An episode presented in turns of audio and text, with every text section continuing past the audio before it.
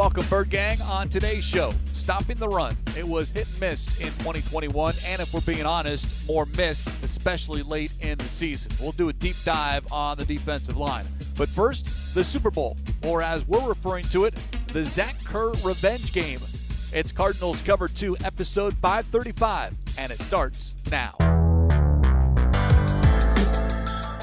Welcome to Cardinals Cover 2 with Craig Grialou and Mike Jurecki. Cardinals Cover 2 is presented by Hyundai, proud partner of the Arizona Cardinals, and by Arizona Cardinals Podcasts. Visit azcardinals.com slash podcasts. Going for Hopkins, one-handed catch and a touchdown! DeAndre Hopkins. Here's Craig Grialou and Mike Jurecki. Four days, MJ. Four days from Super Bowl 56 and four days from the last football game. That's a little troublesome. But hey, we've got the Bengals and the Rams in Super Bowl 56. Let's touch on this matchup. And right out of the gate, regardless of what you have to say and breaking down this matchup, you're not going to sway my mind one bit. Right off the top, Bengals all the way. Oh, I don't disagree with you. Um, at the end of the year, though, um, you know, the, the 14 teams that make the playoffs, um, 13 are going to end their season with a loss. Of course, the Cardinals were part of that early in the uh, process, the wild card round. And then after the Super Bowl, everyone's zero and zero again. Um, but I, I, I want to give the Rams credit, uh, unfortunately. See, I understand that, but that's why I can't root for them. I'm I, not rooting for them. I just can't. I'm just saying, like they they went all in. Um, you know, I, again, uh, that was the plan from the ownership, Stan Kroenke. Spent five billion dollars for that stadium. Now we'll see how sustainable it is. Obviously, Sean McVay's making his second appearance in a Super Bowl within the last four years. I think he got a little tight when he played against Belichick. I'm sure he's learned something from that. Um, and obviously, Zac Taylor's done a great job, and you know, you anticipate he's going to get of a contract extension, which he should. And then you got Joe Cool, Joe Joe Joe Burrow. I mean, a lot of people think he's like Joe Montana. So, but anyways, um, yeah, I just I just think this Rams defense and in clearly uh, give the Bengals a lot of credit because Joe Burrow really goes through one or two um, uh, progressions, two reads, and then he throws it. So the offensive line doesn't have to hold up for three or four or five seconds. He gets rid of the ball quickly. But I, uh, as I mentioned on the Red Sea report, I would take their front seven, the Rams, over their receivers.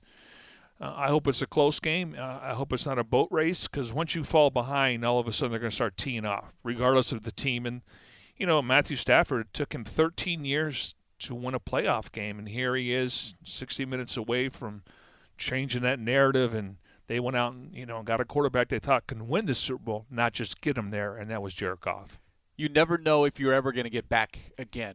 And that's why the narrative around the Rams and all the moves that they made, not a lot in free agency, but the acquisitions that they made, starting with Stafford, that this was the year. Now, you can also make the case with the Bengals, even though you've got a young quarterback, you don't know if you're going to get back again. And I always go back to Dan Marino, the young upstart, gets the Super Bowl second or third year, never gets there again.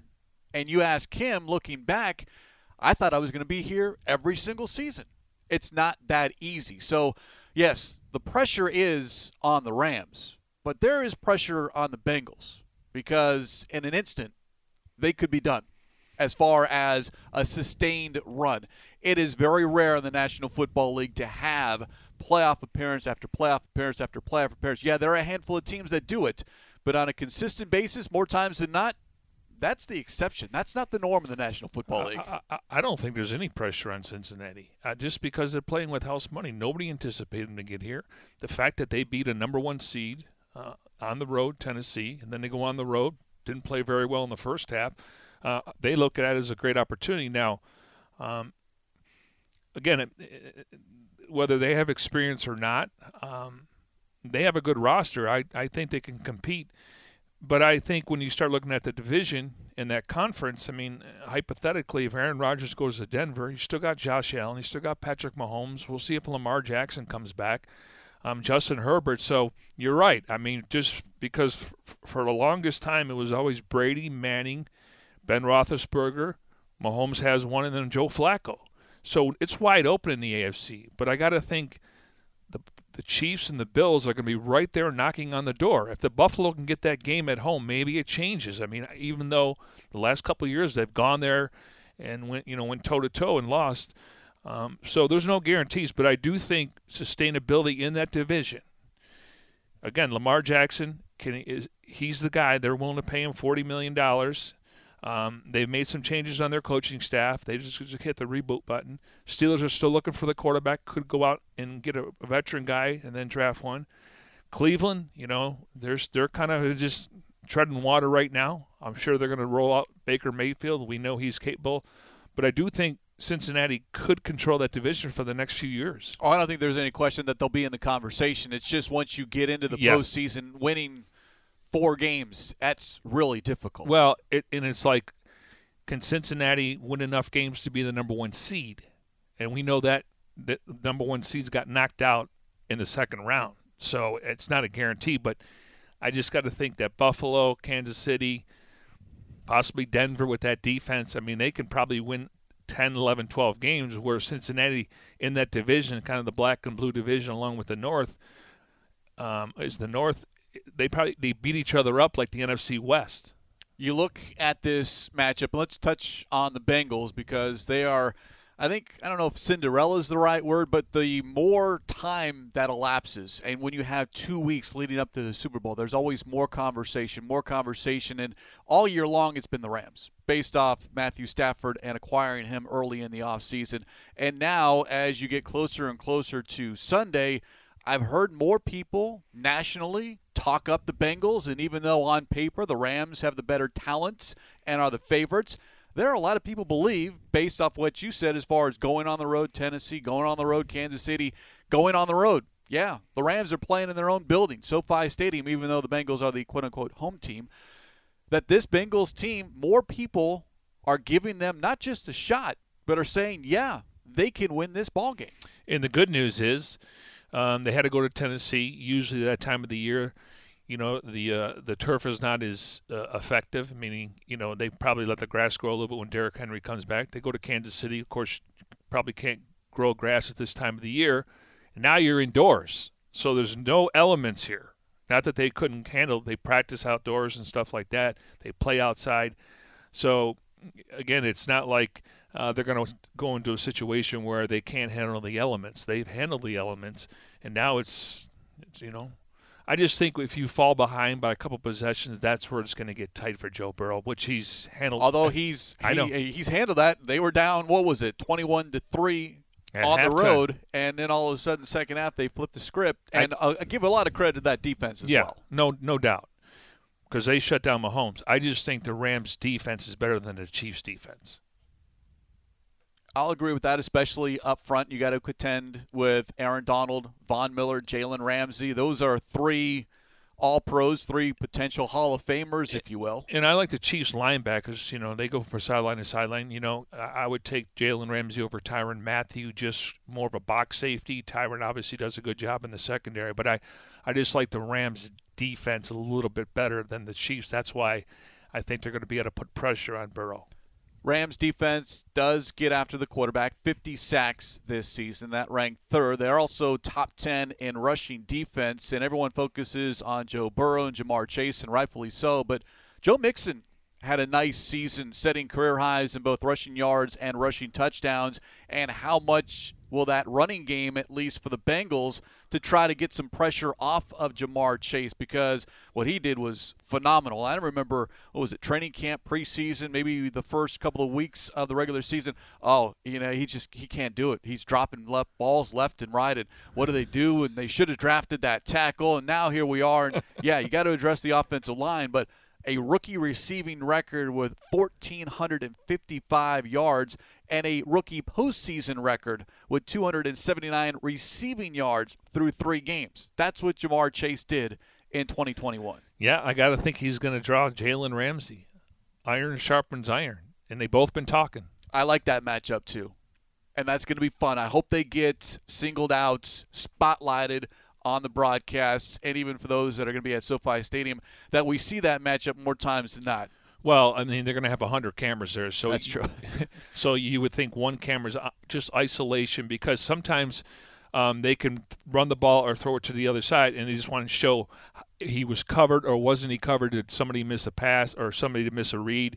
So it'd, it'd be interesting just to see. And I'm sure they're going to have Donald and you know, and usually the quarterbacks that are isolated when they go to the sidelines because there's just so many cameras going to be there. We also see a lot of Ramsey moving around as far as left, right, slot, outside, and he doesn't travel typically. He hasn't traveled a lot, and you kind of focus on that when you're previewing specific games, whether it's DeAndre Hopkins and Jalen Ramsey, but then you get to game day and you don't see it. And then all of a sudden, all right, how many times do they line up across from one another? I'm real curious from the Rams' standpoint what they do with Jalen Ramsey because of his ability to move around the football. Yeah, he's he's he's kind of like Jamal Adams, but I think he's got more upside. Um, you know, he, he can he can play in the box. Now, just based on the playoff games, Chase usually lines up at that outside spot, like Hopkins, like Davante Adams, like Chris Godwin or Mike Evans. That's kind of your go-to guy. So um, he would have to be playing that side. I, I don't. I haven't seen enough to where they move him around because they're, they're looking for that matchup. And if he gets he gets past you with one step, Burrow's just going to throw the ball up in the air, and this guy comes down with it. Yeah, I guess the problem when training camp, the ball he thought the ball was a little bit bigger than in college, and that's an adjustment. And I've heard that whether it's the size or the grip, and it's a little slicker, and that's just reps. And look at him now. uh, now he doesn't drop anything. I think I saw the stat. He hasn't dropped a ball since like week four or week five or something ridiculous like that. So the narrative, obviously, when you think back of what was written, what was said in September and October, and here we are in February. Yeah, it's only been a couple of months, but you can change the conversation around you as an individual and as a team in a heartbeat. I thought what DeMarco Farr, Farr told um, uh, the Big Red Rage with Paul and, and Wolf that you know when he Stafford had that uh, stretch where he had eight interceptions. I think you know maybe two or three or four pick sixes. He said they went back to the running game with Sony Michel to kind of just calm things down, and then obviously to the uh, addition of Odell Beckham, we know Cooper Kupp. We'll see with the tight ends if they're healthy enough there, but and then all of a sudden, you know, they they're running the football now, and that's that's a little bit different before because you just don't want to go into the game trying to throw it 45 times. I mean, look at the Rams game uh, maybe in, in, in the second round where they didn't have to throw it a ton, but they were able to force some turnovers and win the game. Rams jumped on the Cardinals early. They jumped on the Buccaneers early. They were unable to do that against the 49ers, but that might just be because of a matchup, and the 49ers always play the Rams well. But Matthew Stafford, and we talked about it leading into that wild card game, 0 3 in his playoff career, and here he is on this run, 3 0 with one turnover. He has passed for at least two touchdowns in each of the three wins. So he is stepping up when the spotlight, when the lights are brightest, and all this pressure. Although, if you talk to him or people close to him, it's not the pressure that we think that he is under. Yeah, well, that's because he's in a better system. And you know, as as um, I think it was Drew or even Kyle Vanden Bosch on the on the um, Red Sea report talked just about you know the three playoff games that he did play in. All were on the road, um, and again, you, you, you, know, besides you know Calvin Johnson and a couple other players, you know maybe they had some defensive players. I mean, def- I mean it's difficult, and you know Peyton Manning didn't win his first playoff game. I mean, I think his first three years, and then he won his fourth or fifth year. So that's it's hard. Um, but I, I think Matthew Stafford has really um, exceeded my expectations because, let's be honest, they went all in for him, gave up some uh, assets to trade Jared Goff, and he's definitely passed the eye test, and now he's what one game away from winning the Super Bowl. So, you know, I, but but I think he's fitting into the offense, and you could see McVay's been a big fan of that. Stafford, Cooper Kupp, their connection was instantaneous, and you brought up the tight end position, and it's something that hasn't gotten a lot of talk nationally because it's it's one of those little details that maybe is more of preview on the weekend and afterwards wondering if the Rams offense are not as successful. What happens with Tyler Higbee? He's got a banged up knee, but this is a receiver that finished second on the team in catches, third in receiving yards, tied for third in receiving touchdowns. He's been targeted at least six times during this playoff run, but if he is unable to go, then all of a sudden that obviously affects what the Bengals do defensively because you could put more attention on a Kupp or Van Jefferson, and then all of a sudden, what do you do if you're the Rams? Because one of your weapons, not a big name, but someone that Stafford trusts and will throw to, now all of a sudden is not a part of the offense. Yeah, I'll tell you what though, I didn't have any idea who number 88 was in that game, and they started throwing the ball to him in the second half. Brycen Hopkins, he's huge. He's like he looks like a power forward in, in football, and they were throwing to him, and he was catching it. And you get that opportunity. What happens? And you lose one. Yeah. Next guy up, plug in, and it works out. And, and you can you could look at the other tight end Higbee. He's he can block too. I mean, he's physical at the line of scrimmage. He can release. Um, if they're going to bring pressure, he just you know it's an easy pass. But 88, wow! I was like, who is this guy?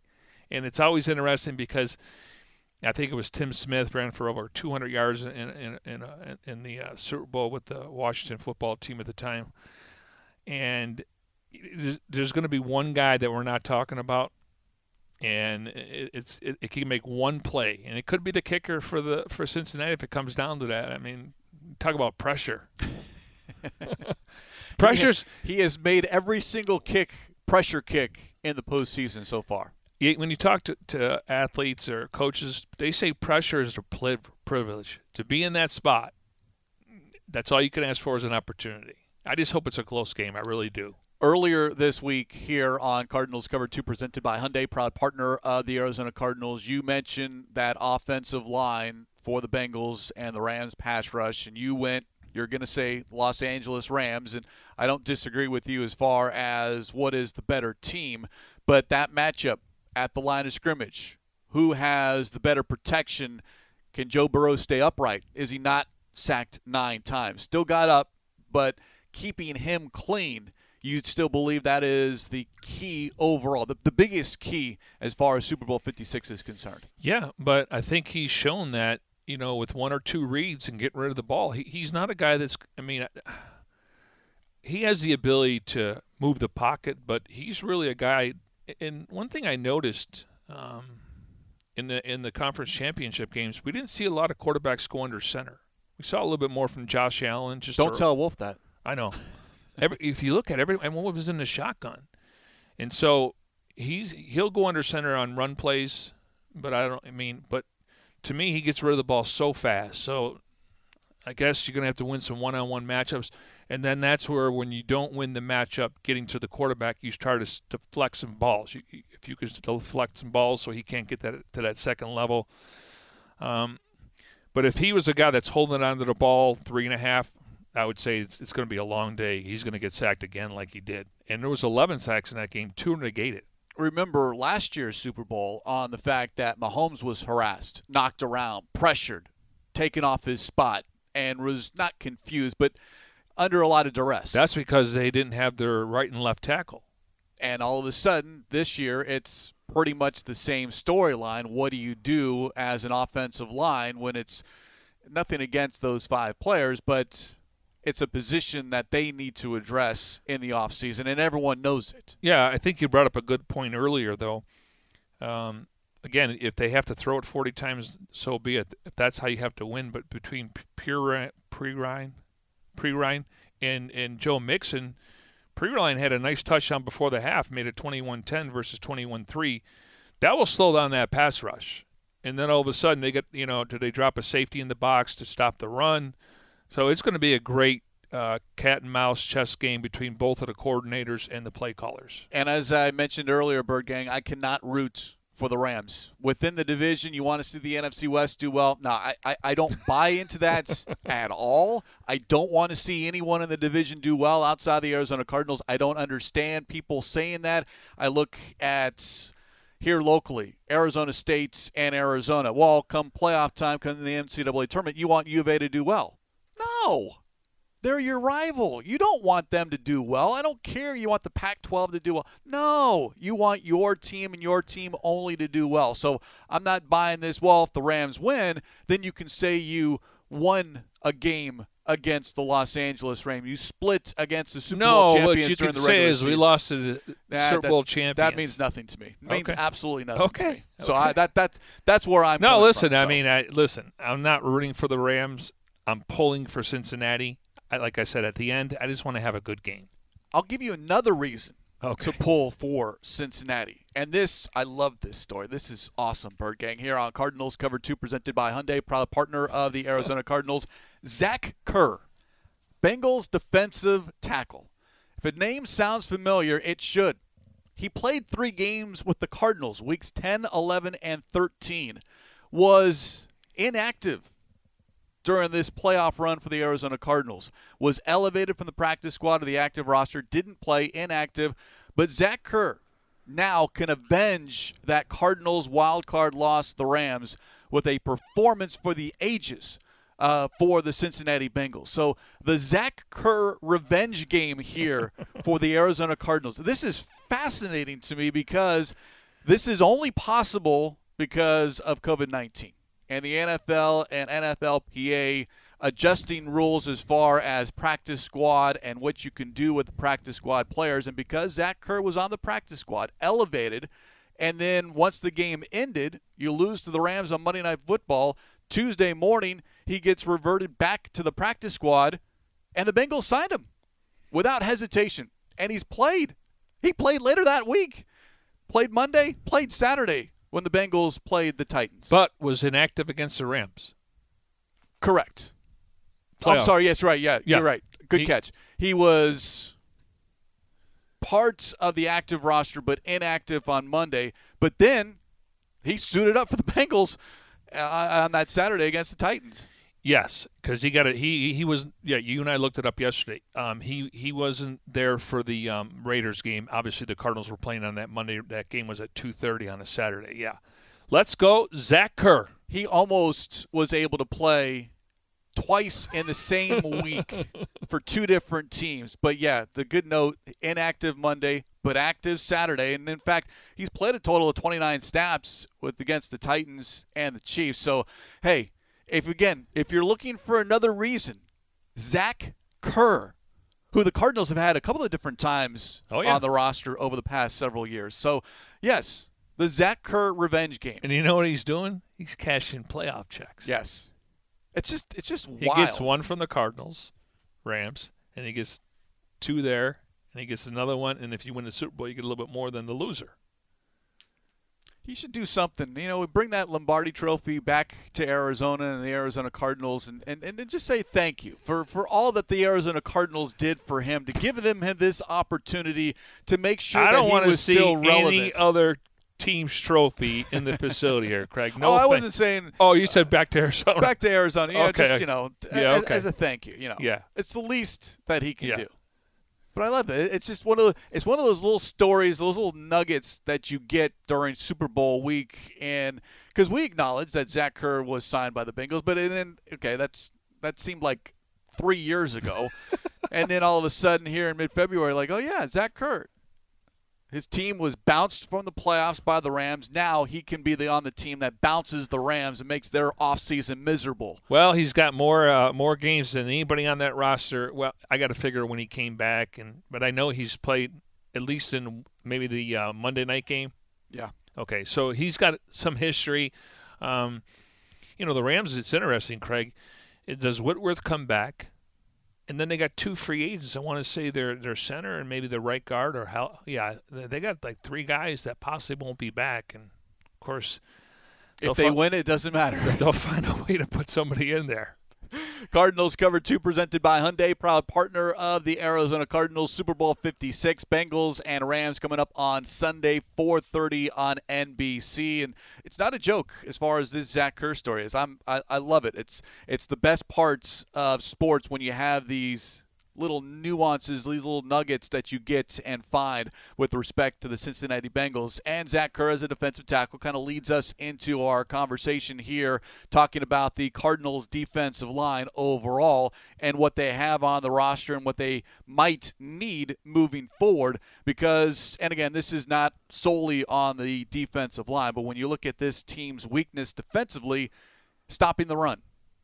Occasionally they were able to do it, sometimes, but more times than not, especially late, there was a lot of leakage when it came to stopping the run. And the first line of defense is that defensive line. Yeah, and, and to me, when he, we're going to go through the, uh, you know who's under contract and all that other stuff, but um, there were flashes. Um, there was a game. It seemed like every game there was one drive where they're getting gashed. Um, but again, when you're putting up 400 yards and 30 points, it gets overlooked and didn't really come back to haunt them until the second half of the season.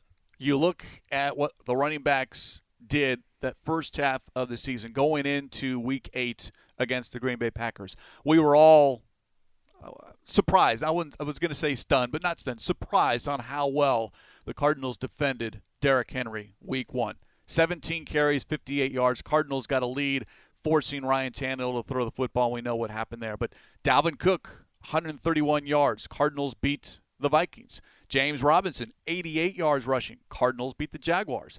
Darrell Henderson, 89 yards. Cardinals beat the Rams. Kareem Hunt, 66 yards. Cardinals beat the Browns. So, not a lot of yards. Only Cook went over 100 yards rushing, but he only had 35 in that second half. So, those first seven games, to your point, MJ, you're scoring 30 points, 400 yards of offense, and the rush defense, I wouldn't say overlooked, but we didn't pay a lot of attention to it. And they're unbeaten on the road until they lose to the Lions, and they're forcing like at the end. I think at the end of the year, before even before the uh, uh, the playoff game against the Rams, I think they had 21 turnovers, 18 in the plus. Um, yeah, but you go back to the Packers game, no Davante Adams, and they got gashed by A.J. Dillon and, and Aaron Jones. Aaron Jones, I mean, I think he caught seven passes for like 54 yards. It 51 yards. 51 yards. I mean, it, yeah, so, um, and again, they still had a chance to win at the end. Jones and Dillon combined, as far as rushing yards are concerned, 137. Now, neither went over that 100 yard mark. Jones did have over 100 yards as far as total yards with his receiving yards. And then after week eight, that last back end of the regular season, Christian McCaffrey, 95 yards. David Montgomery, 90 yards. Sony Michel, 79 yards. And then the final four games of the regular season. And this is where we kind of pinpoint not where things went wrong defensively, but the inability to stop the run did not allow this Cardinals team to kind of reset and get the defense off the football field and Kyler Murray and company on the football field. Craig Reynolds, 112 yards rushing. Jonathan Taylor, 108 yards rushing.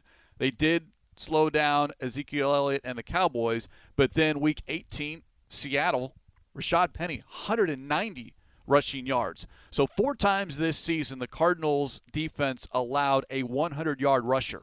Three times in the last four weeks of the regular season. Yeah, there was leakage there. And and when they were winning, they were playing complementary football. And, and all of a sudden, the Cardinals' uh, defense um, was giving up these big plays. So it was kind of pick your poison. We, we talked about how, how in those last five games, how many touchdowns they gave up. And a lot of guys were wide open. And Coach talked about it. Vance talked about it. Just it couldn't stop the bleeding um, because, you know, people don't want to talk about it, but you know, the Malcolm Butler, they signed him to be a number one corner.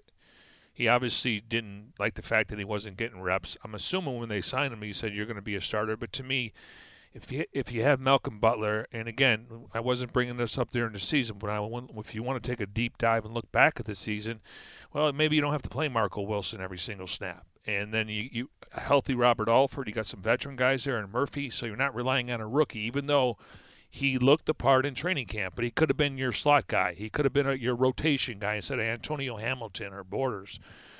Um, yeah, but but it all starts up front, and when you're getting gashed, now all of a, all of a sudden, you know, it's third and one, third and two, yeah, they may run it, but you can do a pop pass to where, hey, listen, we're gonna we're gonna move the chains here and put those guys on their heels versus their toes. And again, it doesn't all point to the defensive line, but that's where it starts. Point of attack, the line of scrimmage. You got to be able to stop a running back from getting to the third level. Hard to stop them from getting to the second level, but keep them under five yards a carry. And late in the season, Cardinals defense not doing that, which opens up the entire playbook for a quarterback in the offense as far as we're looking at third and four as opposed to third and eight plus. Yeah, I, I, and I don't, I don't mean to single these two guys out. It was just when you look at Bortles, um, again, he was he, he was brought on late. Um, he was thrown in the in the mix because of injuries, and he missed the call, and so that was the Tyler Lockett touchdown. And then you look at the the Kennard play. Um, he took a bad angle, and Penny runs for what, 62 or 68 yards? 66 yards. 66. Okay, yeah. So he shouldn't have had 190. I mean, that's but that's 10 guys doing their job. And again, I'm bored as to me. That was a lot to ask for a guy that just got here. I mean, it's it, we know that Chase Whitaker's on the roster because he's had a ton of reps. We know Kevin Peterson's on the roster because he's had a ton of reps, and that's what it is. Next man up. Well, didn't go well. Overall, the Cardinals ranked 20th in rushing yards allowed per game, almost 115 yards per game. 99 yards allowed in wins, 143 yards allowed in losses. Again, not all on the defensive line, but it points to being able to slow down an opposing team's running game. Doesn't need to stop it, but slow them down so there is some predictability for Vance Joseph to call what he wants to do and be aggressive on second and third down. Yeah, and Vance is a big fan of first and second down. But if they're sitting there, you know, at third and, and, and 10, well, it's a passing down. If they're sitting there at third and two, they can do anything. They can throw a slant pass. They can take a, you know, if, if let's say they're at the, you know, the 40 to the 40 and they're going to go for it on fourth down, two down territory, they don't have to run it. And that's where you have to get them on. You have to limit them on first and second down. So now they're in third and long where you can start teeing off and maybe you could bring that NASCAR package in. And then you go to yards per play, rushing yards yes. per play allowed. 4.6. That's not a strong number. 26th in the league, but it is identical to what this defense finished a year ago.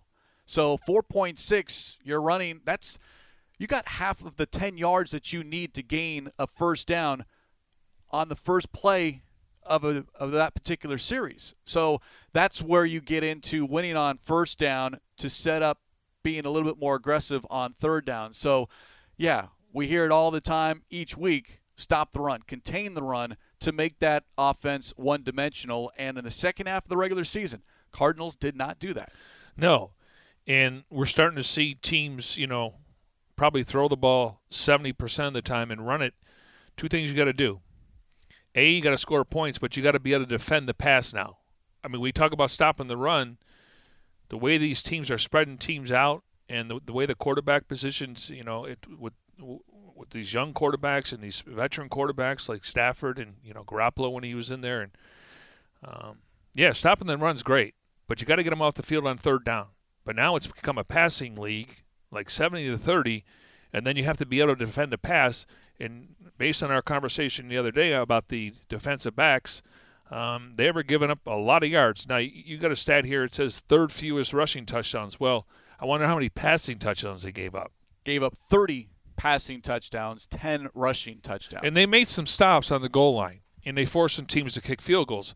But a lot of those, a lot of those big plays were the Tyler Lockett was a touchdown, the Penny run was a touchdown.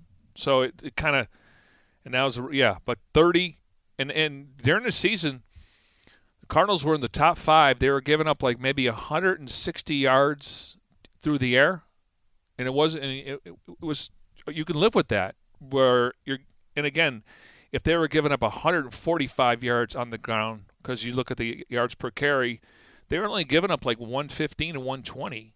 So it wasn't like it was a, it was a um, a nail in the coffin or Achilles heel. It was just they couldn't overcome it when they fell down Cardinals certainly fell need, behind, I should say. certainly need to address defensive line, but let's take a look at what they have that we know will be on the roster for next season. Seven players under contract, two unrestricted free agents.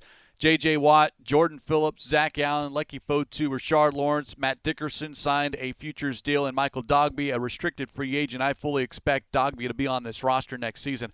Those are the seven players as we speak here mid February that we know because they're under contract. J.J. Watt going into his second season, Jordan Phillips going into his third season, Zach Allen, Leki Fotu, Rashard Lawrence. Those three, I think, took a step forward this past season. Zach Allen, a gigantic leap compared to Fotu and Lawrence, but you do want to see more from Fotu and Lawrence if they're healthy. And that's been the issue with Rashard Lawrence. He hasn't been able to stay healthy. No, uh, he started seven games, played in 11, missed six games with a calf injury. Same injury last year, limited him to nine games. Yeah, and to me, he's got more upside than Leki.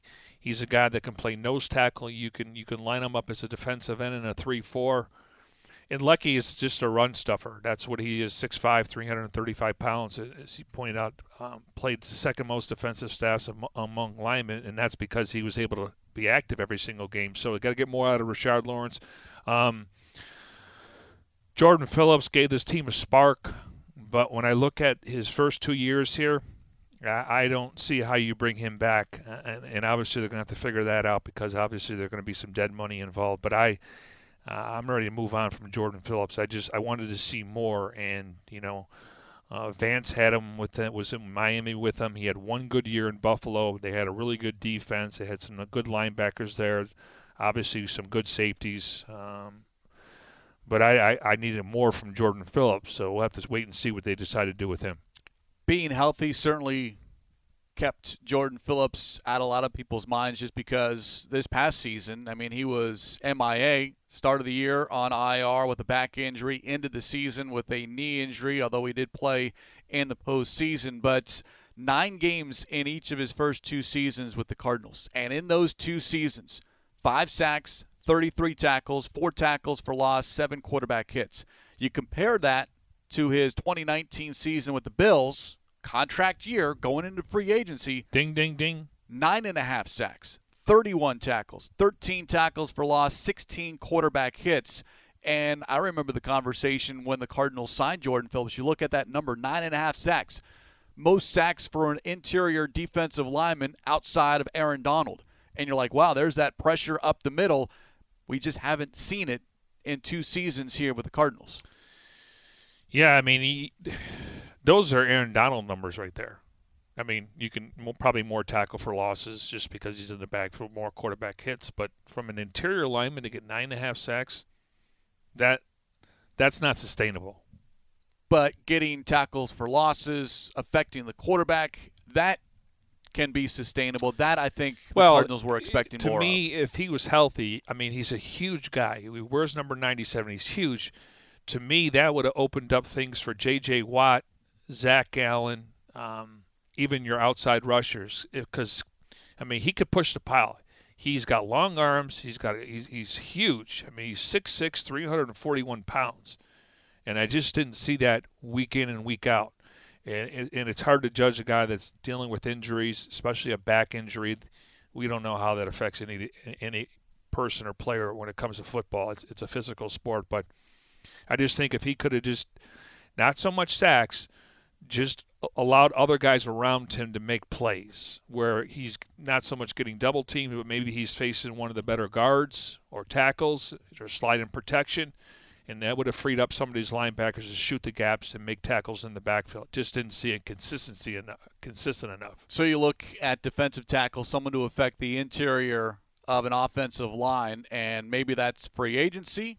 Akiem Hicks, Maliek Collins, Sebastian Joseph Day of the Los Angeles Rams, DJ Jones of the 49ers.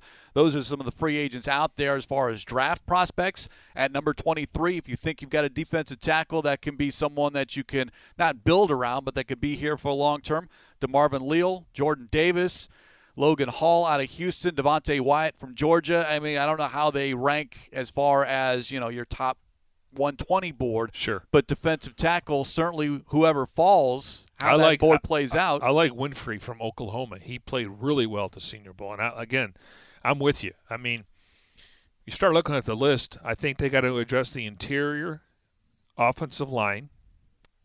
Tackles, I think, you know, obviously Beachum's getting up there in age, but we'll see what they do. They, they do have some backups there. I, I would address the interior offensive line and the interior defensive line. And oh, by the way, I got to address the outside linebacker position because possibly you could lose Chandler Jones. So that's three right there.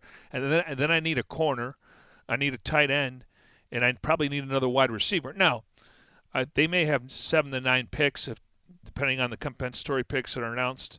Um, you're picking 23rd. Um, I, I, think they have a pick in every round, if I'm not mistaken. Is there a pick that they gave up for Ertz? Yes, yes, they did. So okay. they lose that one. Okay, that's okay. But for the most part, um, and a lot of times you just go best available player. Now, if somebody's on the board that wants to move up to get that fifth year option, doesn't happen as much. I, I would think Steve would consider moving down to get a, another third round pick because that, to me, that's where you got to make your hay. First round picks are a crapshoot. Um, second, third, and fourth, those kind of your meat and potatoes of the draft. So, um, but again, there's enough areas, and like any team, we got to wait for free agency to see the, some of these holes they fill. Now we know that they're going to have to make some roster moves by cutting players, asking players to take pay cuts. Um, but I was told they have a plan, and we'll just have to wait and see. So what they don't do in free agency can lead to what they want to do in the draft, and maybe they could just take the best available player and start stacking interior linemen, cornerbacks, pass rushers, because you know after Marcus Golden and Dennis Gardeck, there's not a lot of meat on that bone, and I don't I, and I don't see Kennard coming back. I just I think we know what he is. Um, I give him a lot of credit. He worked hard. Um, you would have thought he'd get more playing time. I thought he did a good job setting the edge his first year here. Um, that's just me thinking out loud, but I don't. I know he's not part of the D line, but they're going to have to make some changes on that side of the ball. A couple of bright spots for that defensive line. I think we'd give J.J. Watt an incomplete because seven games, and yeah, it was a great comeback story against the Los Angeles Rams in the wild card game. But you wanted to see more out of J.J. Watt and see him healthy. So Going into year two, let's see J.J. Watt on the field each and every week. But when you look at Zach Allen, and I'll throw another name out there, Michael Dogbe, who, yes, is a restricted free agent, but in looking at what he did compared to everyone else on that defensive line, he played all 16 games, or played 16 games. But he finished second behind Zach Allen for the most tackles among linemen. That surprised me. Michael Dogbe doesn't get talked a lot about. 2019 seventh round pick. He's kind of stuck around. They like what he has, what he's capable of. Not saying he's an answer on that defensive line, but I could certainly see, depending on what happens free agency or who's not here that we expect, at least on paper, because they're under contract. But Michael Dogbe could be someone that has earned more playing time this coming season. No, I'm, I'm a big fan. Um, 6'3", 280. He's gotten a lot stronger. Um, to me, he's a perfect rotation guy. Now, could he become a starter down the road? Sure. Um, but right now, you know, you, you got your J.J. Watt, and they're going to have to replace, if they decide to go in a different direction, you're going to have to replace Jordan Phillips. Is that guy on the roster? Do you move Zach Allen back over there? And then you got J.J. Watt possibly as a nose or a three technique, and then you figure out who's on the left side because Zach Allen to me is part of it. When we talk, we don't talk, when we talk pass rushers, we got to include him too because he can get to the quarterback. Now again, playing line, you're probably not going to get 10 sacks, but five to seven, that's a lot more than Jordan Phillips got over a two year span. And the key with Allen this past season, he was healthy. First time in his career, he did not miss a game due to injury. Now, he did miss a couple of games because he tested positive for COVID 19, but when he was on the football field, he was effective. Set career highs in tackles, tackles for loss, sacks, quarterback hits, passes defense, fumble fumble recoveries. So very capable Zach Allen in year three and a piece on that defensive line. Not more snaps because he played a lot of snaps, but maybe now more impact plays. Be top of mind. Let's hear his name called by Dave Pasch and Ron Wolfley on the broadcast. Yeah, I mean, if you look at it on paper, of course, this is where you are in the offseason. I mean, the, Cardinals could line up this week Zach Allen on the right side, Rashard Lawrence. He was starter in week one against the Titans. I think maybe because Corey Peters was coming off the injury and kind of want to ease him back in there. and then you got you got um, J.J. Watt. So now you now you got to usually you dress six or seven on game day. You probably bring nine to twelve to camp. But again, it's a position where they need to address whether it's in free agency or the draft. Add another, um, you know, a B plus player there to add some more rotation and depth to that. But right now they could line up those three guys, and I would put Zach Allen as an outside right uh, defensive end. You brought up Corey Peters. He's one of the two unrestricted free agents. The other one is Jack Crawford. Everyone's going, who? Well, he spent the entire season on injured reserve after getting hurt in training camp. But Corey Peters, one of those veteran presence, and we talked about Peters a year ago at this time. Hey, we'd love to see him come back because of his leadership, how loud his voice is when he speaks. People listen. Corey Peters, 14 games played, missed three games because he tested positive for COVID 19, but still very capable at a quote unquote young age in his 30s. But that might be someone that we see late in the offseason because I do think he wants to continue playing, likes it here, has found a home here in Arizona. And if you can find a way to make it work, yeah, bring back Corey Peters. Yeah, there's a lot. There's a couple of guys like that. I I think uh, Max Williams, Corey Peters, Robert Alford. You know, I I would load it up where you have to be active on game day. That really starts at forty six thousand five hundred. So if you play seventeen or fifteen games, that's another six or seven hundred thousand dollars. But I would think those guys would be minimum deals with incentives. I would definitely do it. And the, the three guys I mentioned: Alford, Max Williams, and Corey Peters love Corey Peters and what he means not only on the field but off the field as well. Well, and you pointed out 33% of the snaps, and you meant he you mentioned that he missed three games. I mean, that's normal to me. I mean, maybe two years ago it's 40%, but that's what they want to do. They want to get a rotation there. Now, obviously, you know, if it's games tight in the fourth quarter, you want to have the J.J. Watts on the field. You want to have the Corey Peters on the field, possibly Lawrence or Leki Fotu and Zach Allen. So um, that's that's you know for his age, that's probably what they anticipated. Cardinals defensive line has pieces. I think more pieces need to be added to really make that defensive line more effective, especially as we talk about it when it comes to stopping the run. You don't really need that defensive line to record sacks.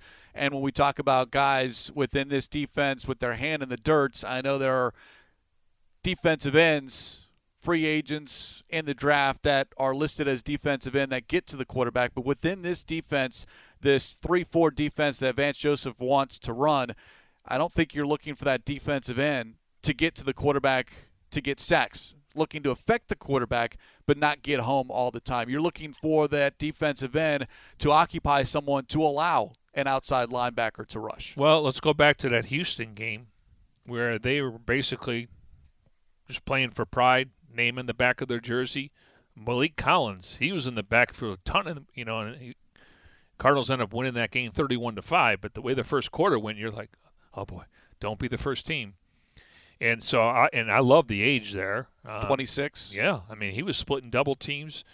Um, you know, Akiem Hicks, he's a great player. Um, you know, he benefited from like any other player from Robert Quinn getting to the quarterback, but he was a big fixture for that Bears defense. Unfortunately, they just couldn't put enough points on the board.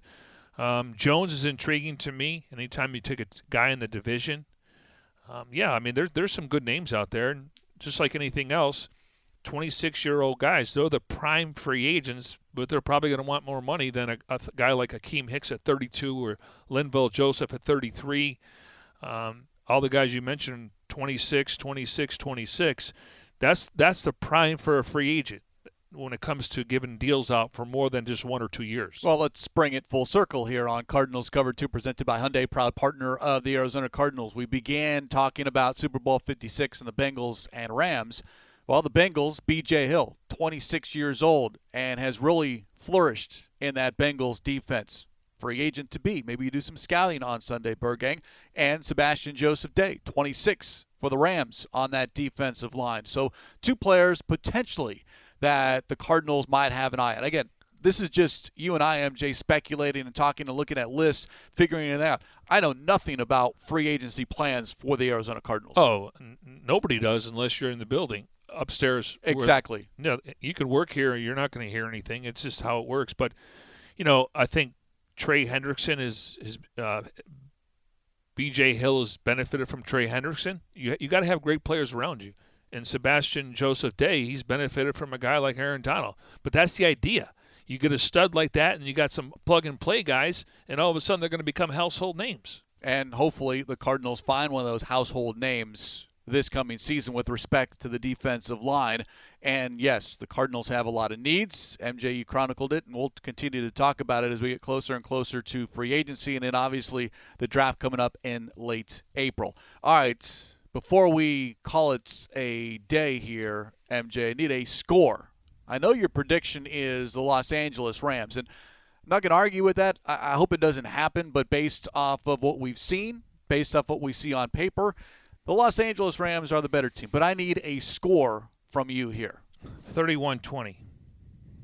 Okay, so two possessions. Okay, that's close enough to keep me interested in the fourth quarter. I'm going to hope it's even closer than that. And the score is reversed.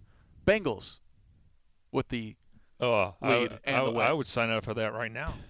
Where, where do I go sign up for that? Just right here on the show? Yeah, right now. Well, we'll make it happen. Okay, so Thursday, normally it happens on a Saturday night, NFL Honors. Uh, I don't know if um, uh, if uh, Jonathan Ward's going to be up for the Play of the Year. Probably not. Didn't get a lot of love there like last year. So let's start with MVP. Aaron Rodgers. Although I'd like to see Tom Brady win it. Selfish reasons. I agree. Aaron Rodgers. Offensive and defensive players of the year. Offense, Cooper Kupp. Yep. Defense, T.J. Watt. I agree with you on there. All right, rookies, offense, defensive rookies of the year. And I think again we're going we're going to see one on Sunday. Ja'Marr Chase, without question, as far as offensive rookie of. Ja'Marr Chase and Micah Parsons. Yeah, th- that, that that might be the easiest decisions we've ever had when it comes to rookies. All right, comeback player of the year. Two names. I'm going Joe Burrow, but I also would consider Dak Prescott. Okay, I can understand that. Both coming back from devastating injuries. Coach of the year, and this is something that I think every single coach at one point in the 2021 regular season was named coach of the year for that particular week. But coach of the year, Mike Vrabel. Okay. Even though his team did not advance, but it's a regular season award. Amen. And they were a number one seed, missing for a lot of that. No Derrick Henry. Amen. Now, if you want to vote now, Zac Taylor. That's See true. what happens when you get to the playoffs and you're oh Exactly. 3 0 and you're playing the Super Bowl. Mike Vrabel. Difference between regular season and postseason. All right, we'll see how we did when we reconvene here well, and hopefully, discuss the Super Bowl. hopefully well. we Ja'Marr Chase and Micah Parsons. So I think we're going to be two for two there. I think Aaron Rodgers is going to win. I think T.J. Watt's going to win. Now, Jonathan Taylor. There's a lot of talk about him. But how they finish, Amen. and that's That's what what we going, talk about. And when you when you win the triple crown in football, Receiving triple crown, yeah. yeah, that's Cooper Kupp. Hard to uh, argue with that. And on that note, we will put a lid on this edition of Cardinals Cover 2 presented by Hyundai, proud partner of the Arizona Cardinals. As always, special thanks to our executive producer, Jim Alejandro. For Mike Jurecki, I'm Craig Grialou. We'll talk to you next time here on Cardinals Cover 2.